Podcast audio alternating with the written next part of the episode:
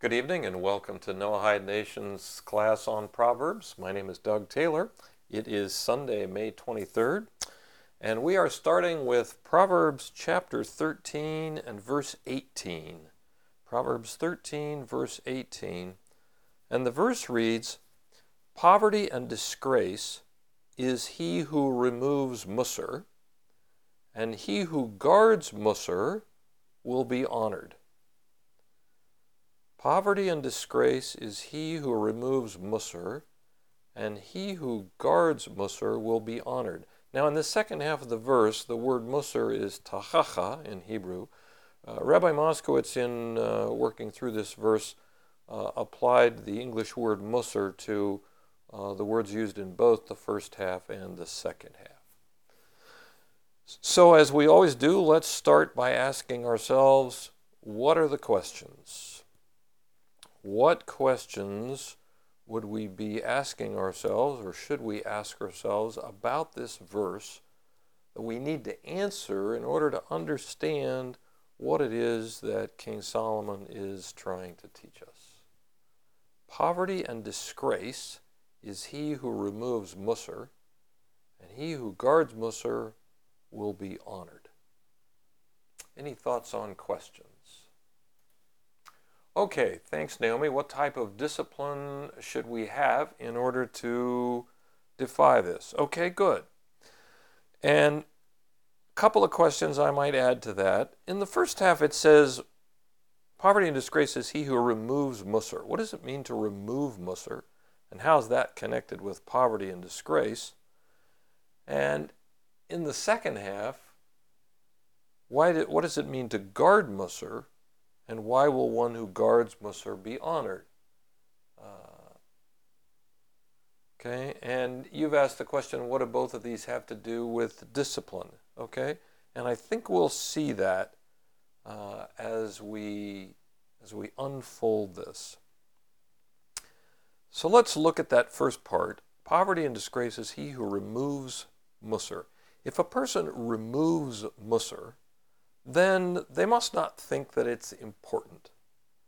Now, we've talked before that Musser is the science of the consequences of your actions. It's, it's the, the study and the analysis and the understanding of what happens when you do stuff or don't do stuff, the consequences of what you do.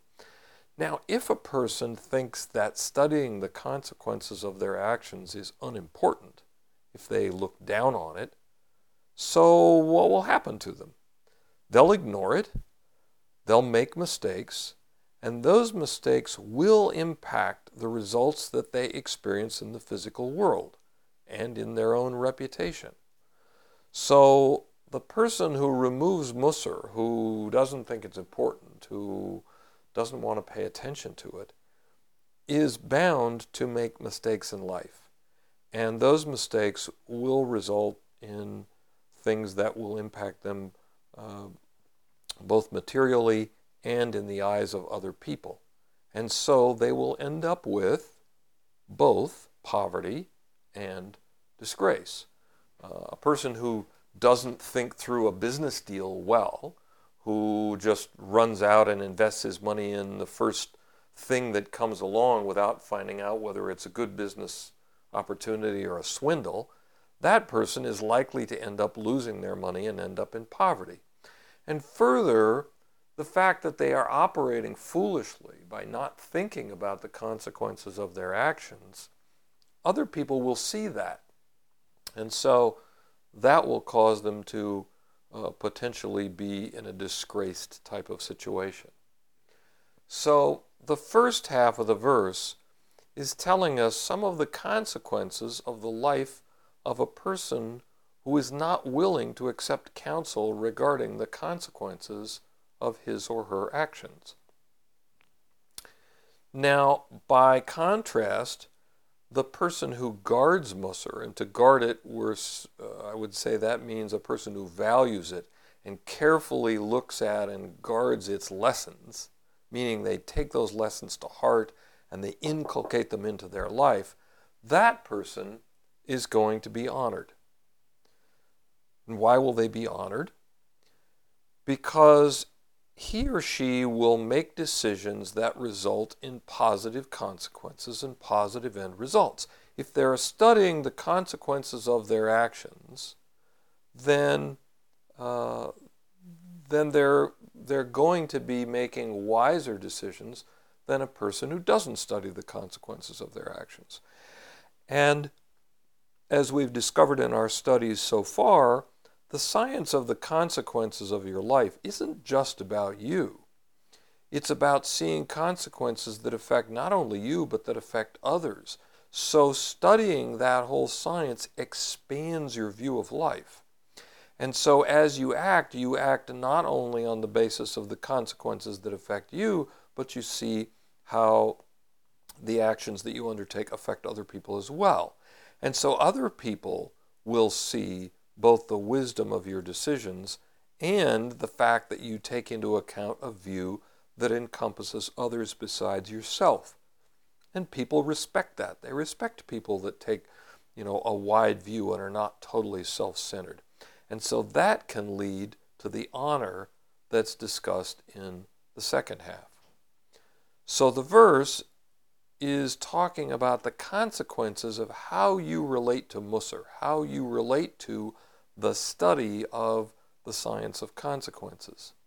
Poverty and disgrace comes about if you remove that study, if you remove Musar from your life, while guarding Musar brings honor.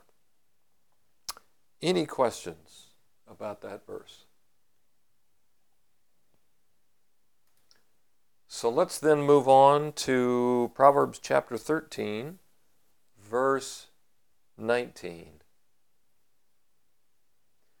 And before we go on, Naomi, you made the comment even this can be due to spiritual discipline.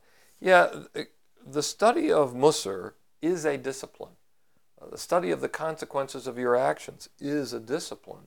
And it's a discipline to follow through on it, first of all, to you know, push yourself to look at it, and then to make changes on that basis. We've talked before that wisdom is the ability to see and act on the basis of consequences.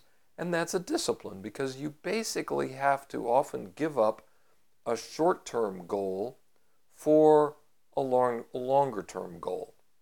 A person who wants to lose weight uh, may have to, if they are in the habit of eating a big bowl of ice cream every night after dinner, they may have to give up that short term pleasure in order to get the long term consequence of uh, losing weight um, or a person who uh, struggles uh, with needing to exercise may have to discipline themselves to do that exercise in order to get the health benefits of exercise that they really want.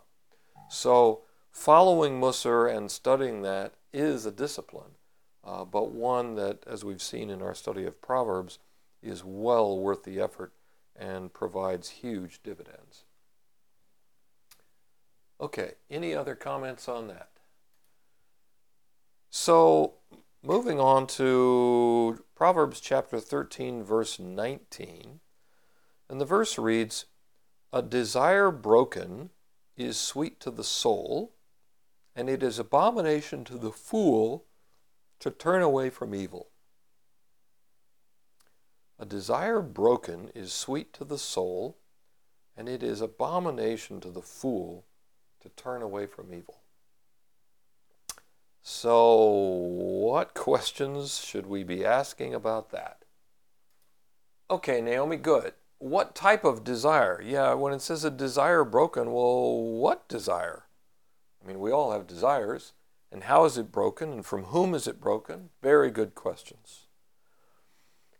And I might extend that and say, and why is that sweet to the soul? You know, what What's that about? And then, interestingly, in the second half, it's, uh, it's telling us it is abomination to the fool to turn away from evil. Well, why is that?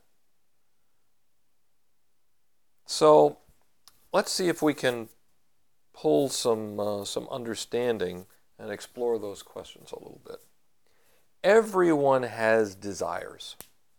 We've talked about before about how you have two things in life your emotions and your intellect. And a huge theme of the book of Proverbs is which one of those are you going to use to make your decisions in life? Okay? Now, when you use your intellect to overcome a desire, say something that's bad for you but you really, really want it, you've overcome that desire or you've broken it. So let's say that um, uh, a, uh, a, person is, um, oh, I don't know, uh, attracted to a particular food or substance that he knows is not good for him, for whatever reason. And he, he, his, his, you know, his emotions want that thing, whatever it is, but his intellect says, oh, that's not good for you. And he is able to overcome his desire by virtue of his intellect. In other words, he makes the decision on the basis of intellect. Yeah, I know I'd really like that, but I know it's not good for me, so I'm not going to do that. That is a sweet thing to your soul because you have conquered your Yetzer Hara, your desire to do something that is not good for you, the desire to follow your emotions. And to know that you can conquer the Yetzer Hara is a sweet thing. By contrast, when you feel like a failure, when you give in to that, then you look down on yourself. And it's a very discomforting thing uh, to your soul. Now, by contrast, for the fool who operates from his emotions, it's an abomination, a horrible thing for him to turn away from that desire because that desire is his main goal. He doesn't see why he would want to turn away from it. He's not thinking, well, that's not really good for me. I shouldn't have that thing. All he's focused on is the desire to have it. So the fool doesn't have that sweetness of conquering his Yetzer Hara, his evil inclination. Rather, he's controlled by it. Okay? And Rabbi Moskowitz pointed out there's a certain view you have of who you are and what you are, and that's, that's your self image. And giving into a desire is not worth giving up your view of yourself. You know, you, you may want to have a self image of someone who's in control, who makes good decisions, and so forth. And so you don't want to give in to that emotional desire because you want to be able to see yourself as a person who does operate from their intellect and is in control. Now, a bad self image is a situation where my goals are so high that I can't reach them. Uh, and additionally, if I'm in a situation where I don't live up to reality, that can create a bad self image. And the only way out of that is to recognize reality and accept yourself for who and what you are and what you can do and what you can't do in reality. So it's very important to be realistic with yourself. You can never really accomplish a fantasy. Um, the demand of the, of the conscience is constant. That's why people sometimes interestingly, um, get depressed when they retire uh, because uh, they, you know, they they've had a certain fantasy and reality starts to step in, and you know, it could be that some people should never retire uh, because of that. So what we have to do is work, if we have an incorrect motive, to work on that incorrect motive. Maybe it's a drive that keeps me working or keeps me in competition. And if I know that that's what drives me, then I work with that. Okay, you know, I accept that I'm competitive in business, and instead of saying, well, no, I shouldn't be competitive in business, I accept, okay, that's who I am. I, I accept my reality at that moment, and then I can work from that. Uh, and when you get wisdom, then you start to get a desire for wisdom itself and you see the value and benefits of these ideas and that this is this is the only real life And slowly I'll replace my old motives with my new motives. But I can't just jump there. I can't say, well, you know, I really operate on the basis of, of competition, but I really should operate on the basis of wisdom, so I'll pretend. You can't skip steps in this process. So you have to accept where you are and work from that and just keep going over and over and over the real ideas. And slowly the real ideas can start to take over uh, in your life and start replacing uh, the old motives that you have. So we can't make jumps, we have to get there naturally. Okay, let me pause for questions.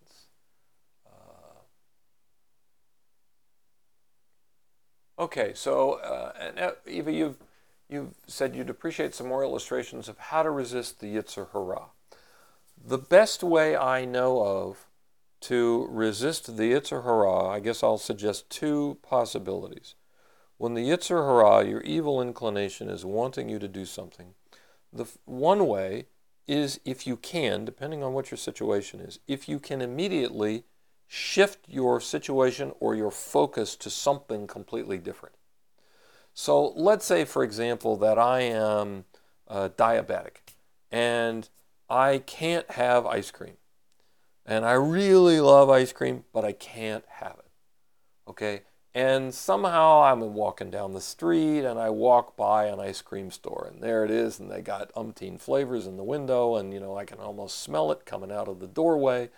Uh, the, probably the most immediate thing I can do is to get myself physically out of that situation and, and move my focus over to the clothing store across the street or the electronics store or the, the, uh, the, the coffee shop that I'm moving to to have a cup of coffee with my friend or wherever I'm going, but to focus my attention on something else. It's much easier to focus your attention on something else than it is to stop focusing your attention on something that you don't want to. Uh, for example, if uh, you know, try not thinking about pink elephants.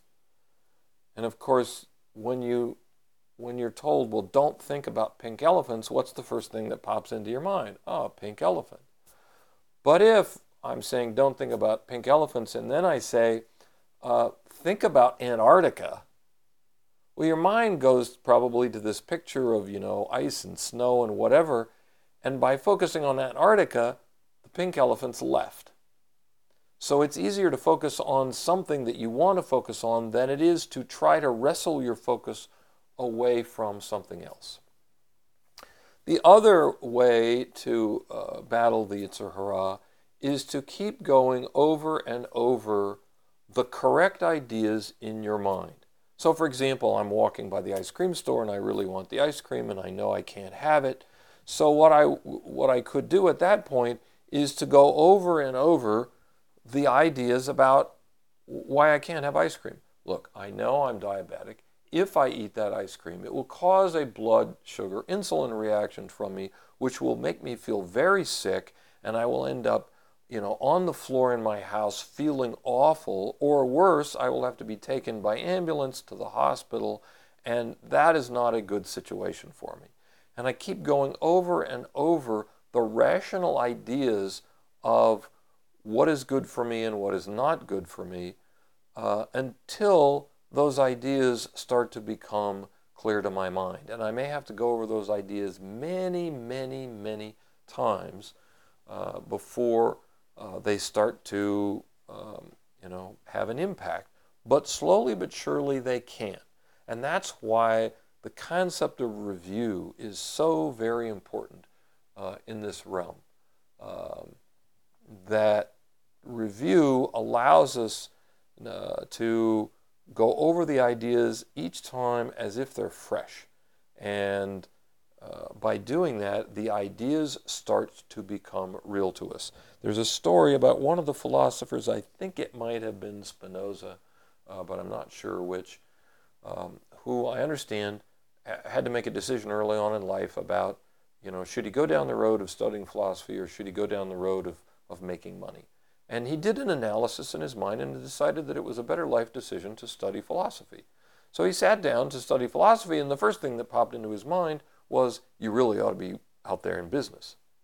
And so he went over the ideas again of why the pros and cons of each, uh, as I understand it, and why he concluded that studying philosophy was better.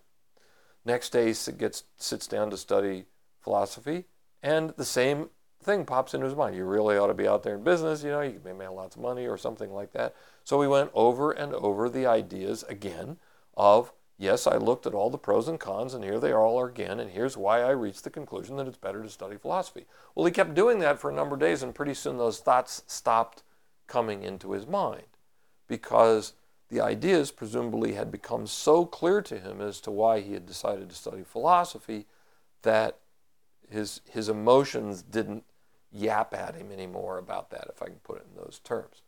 Eva, you've said sometimes you say, stop it and quote Torah. Yeah, that can be very effective.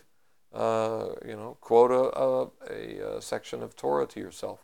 Uh, and, and then, if you can, look at some of the reasons why that thing will not be good for you so that you can reinforce in your mind, uh, you know, why that's not a good uh, way to, uh, to go. And uh, as you say, Psalms can help, prayers can help. Uh, all of those are, uh, are good methodologies. Okay, any other thoughts or questions about that?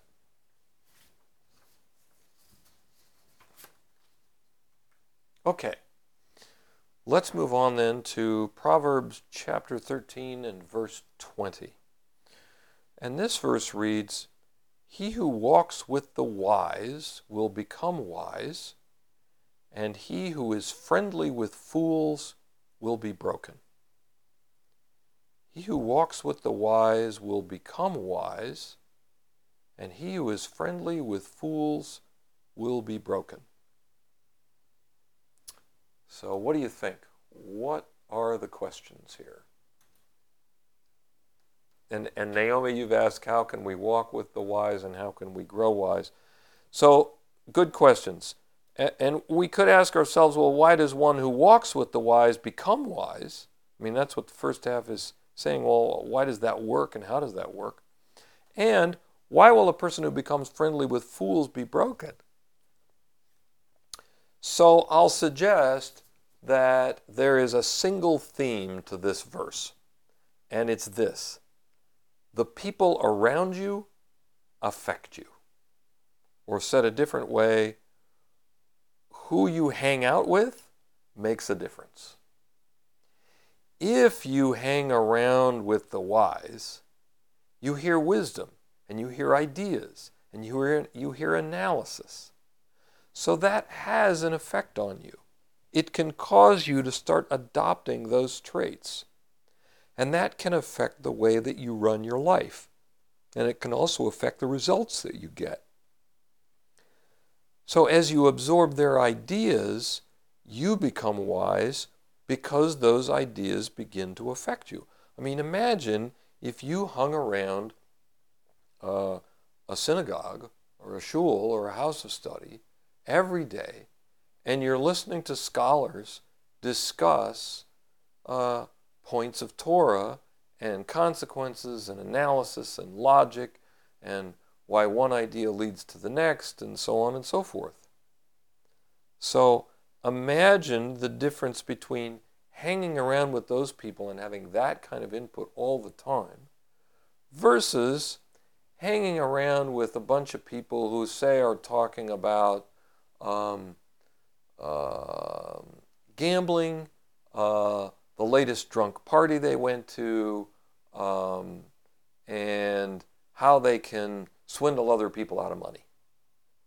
I mean, just just that input every day for hours and hours is going to have uh, an impact one way or another. So, hanging around with the wise, those ideas begin to affect you. But by contrast, hanging around with fools also has an effect. You pick up foolish ideas, and it can cause your own thinking to move toward that foolish direction. And that can cause you to make poor decisions. And ultimately, you can become broken by this. That is, you'll get consequences that are harmful and that can ultimately destroy you. Now, there's a very subtle difference here. Um, and let, let, me pause first and, and uh, check comments on screen. Um, uh, yes, Eva, it is very difficult to avoid Lashon Hara. Uh, you just about have to take, in fact, you do, you need to take active steps uh, against Lashon Hara. I mean, one is you can just move away from the conversation and leave. Uh, the other is to challenge the per- people that are, you know, that are saying it. Uh, one, a, a, very interesting and potentially effective question in doing that, when somebody starts to tell you, you know, a piece of Lashon Hara is to ask them, why are you telling me this? Um, and, uh, and go from there. So you're right. It's very difficult and uh, takes very active and strong uh, energy to, uh, to fight back against that. Um, Naomi, you've asked the companion uh, is shown as plural and the wise is shown as singular. It says, He who walks with the wise. I'm not sure there whether, and I would have to double check the Hebrew, whether the word wise in that context, the way it's translated in the English, means wise people or a single wise person, uh, as opposed to um, to fools. So there might be a point there. I'm not. Um, I'm not sure uh, uh if if there's an intended meaning behind that.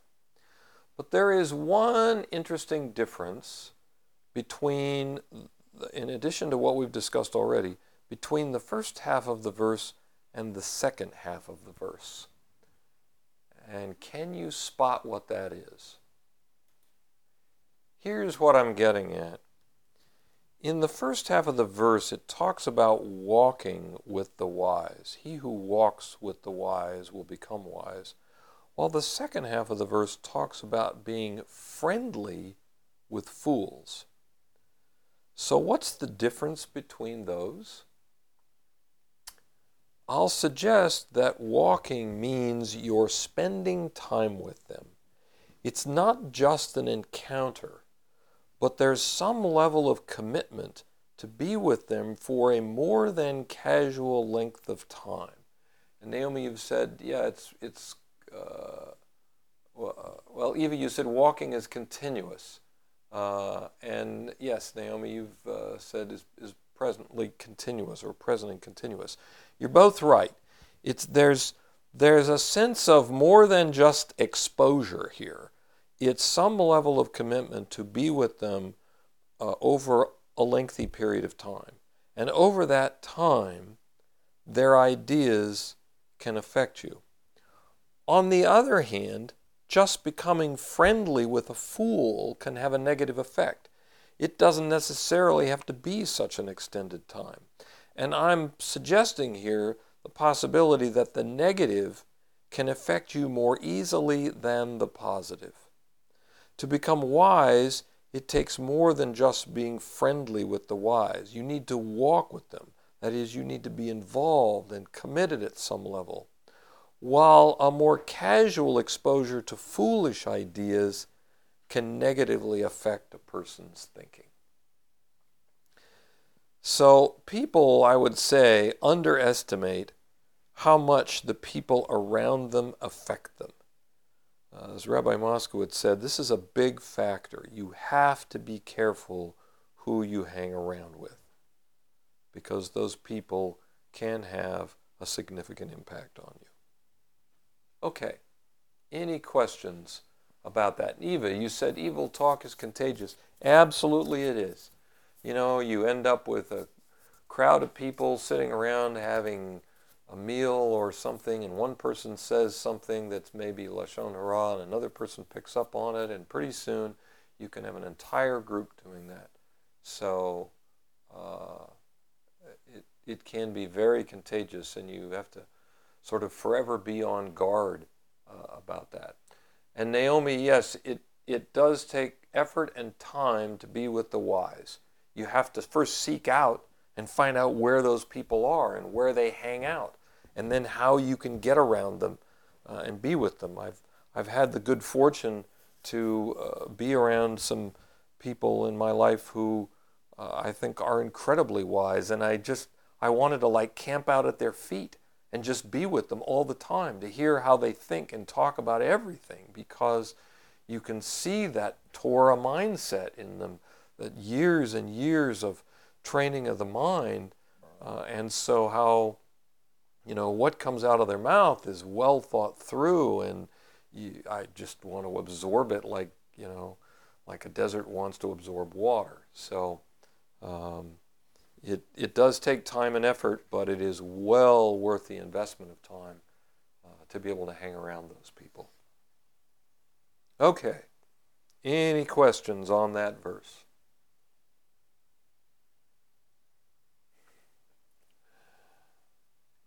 And Naomi, thank you. We, we grow wise, you wrote, had we not attended, we could not uh, even have learned this too and and I feel the same way about my uh, my teachers. Had had I not had the good fortune to, um, you know, be able to get together with them, uh, I, I, would not have been able to learn this. So, um, very very grateful to them. A uh, number of very special people who've given their time for uh, us non-Jewish folks uh, for many many years. Thank you for that. Okay. Any other questions?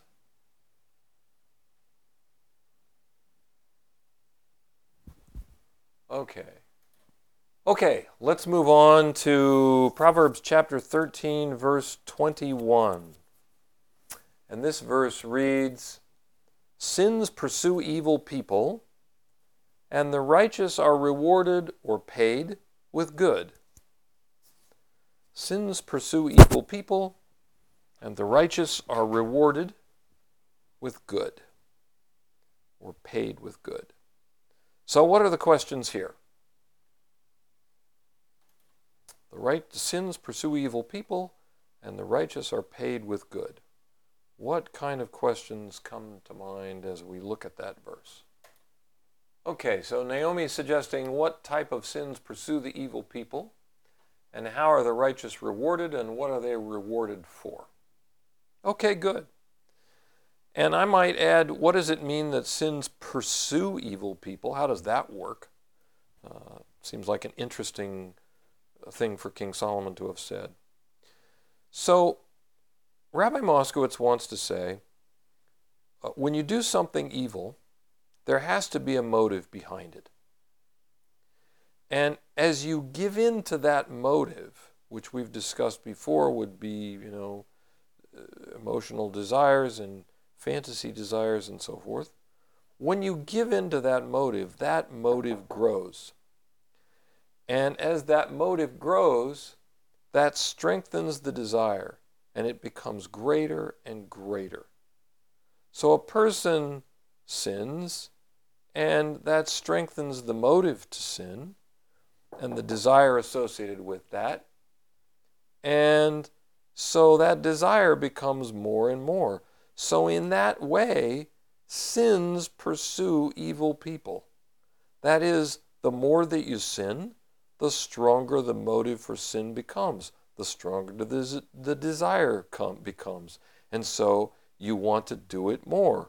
Uh, so the sins are actually, in a sense, chasing after the evil people because of the choices that they've made. Now, for the righteous person, Rabbi Moskowitz said it's not the act, but the thought about it. So, when you develop on that level with that type of thinking, then that type of thinking becomes natural for you. In other words, you, you, you think about things, you are analyzing things. And you, the more you do that, then that process of thinking through things becomes natural for you.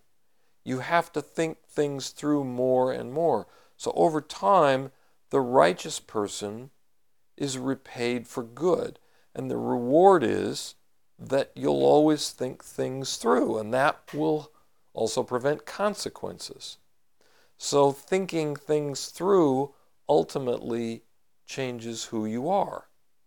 So, the righteous are rewarded or paid with good because they're operating in accordance with reality and they're learning by virtue of doing righteous things. They're reinforcing and making natural that thinking process that leads them to positive consequences. So the verse is talking about uh, essentially what you do reinforces itself uh, in your own life. So if you do sinful things, then that's reinforcing that desire, makes it grow stronger, and sins then essentially pursue you because your desire for those things becomes stronger and stronger. By this, uh, and, and at the same time, the righteous are thinking about things, and so they're developing that type of thinking, so it becomes natural to them, and they end up being uh, repaid uh, with good, and good being in twofold that they're they're learning to think things through, so they're developing that as the natural way that they operate, and that also helps them avoid negative consequences and helps produce good consequences. Uh, and so they are essentially paid with good. Okay? Does this make sense? And are there any questions? So let's move on then to Proverbs chapter 13, verse 22. And this verse reads A good person will cause his grandchildren to inherit, and the wealth of sinners is hidden or protected for the tzaddik, the righteous person. A good person will cause his grandchildren to inherit, and the wealth of sinners is protected for the tzaddik, for the righteous. So, what kind of questions does that prompt? Okay, so Eva, you're asking kind of what kind of an inheritance, and you're asking is it a spiritual inheritance? And Naomi, uh, you're asking why grandchildren, why not the children? Very good questions. Okay? I'd add to that what's a good person in this context? Uh, and then how is the wealth of sinners protected or hidden for the righteous. So let's start with the definition of a good person. And I'll suggest that a good person in this context would be someone who is thinking about others. In this case, his grandchildren. His life is not centered around himself, but he's thinking about the bigger picture and the long term consequences of his actions. And by doing so, he plans ahead so that his grandchildren have something, presumably positive, that they can inherit. Now, we could think of that in terms of a number of different things.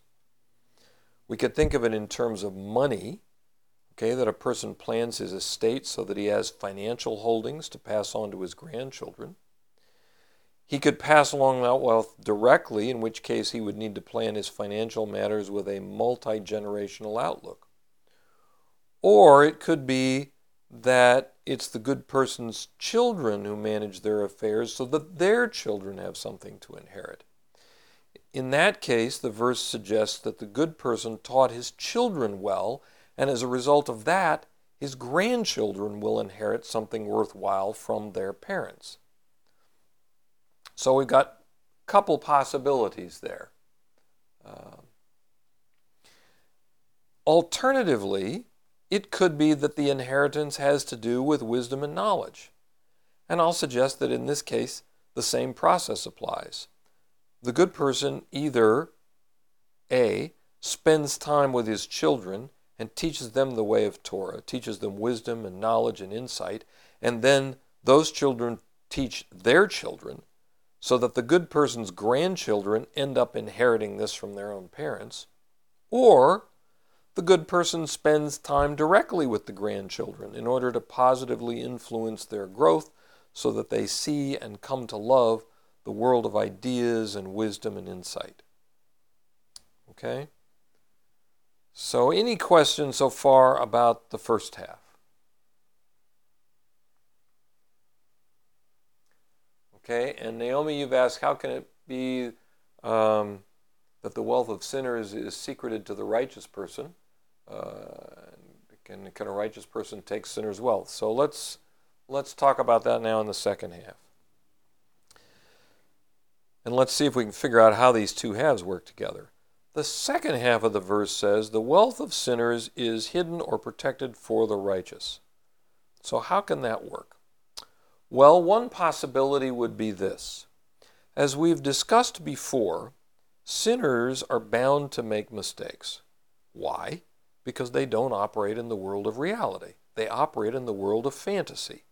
They're trying to satisfy their emotional desires, so they are going to make mistakes. And those mistakes, from a financial standpoint, will eventually lead to the loss of their wealth. The righteous, by contrast, operate in accordance with the world of ideas and the world of reality. So they will be in a position to acquire the wealth that is lost by the sinners through the sinner's errors. So, in that sense, the wealth of sinners is hidden for the righteous. That is, it's being held by the sinner who thinks that it's his permanently and will eventually wind up in the hands of the righteous. Okay?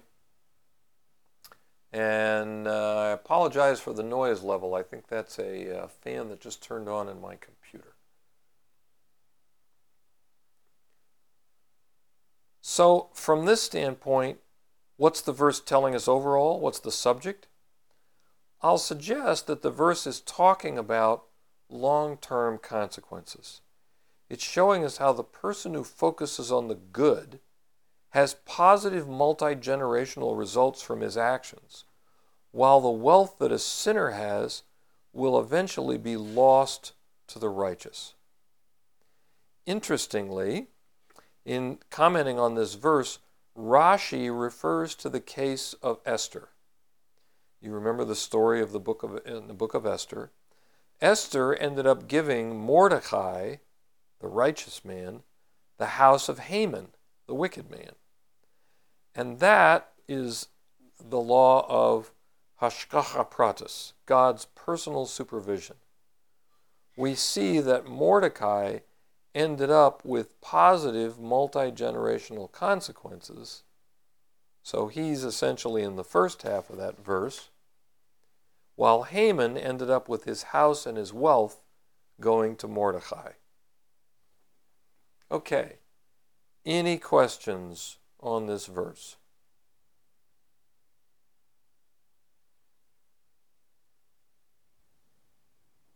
Okay, in that case, we will stop here for the night. And I thank you all very much for joining and hope you'll join us next time.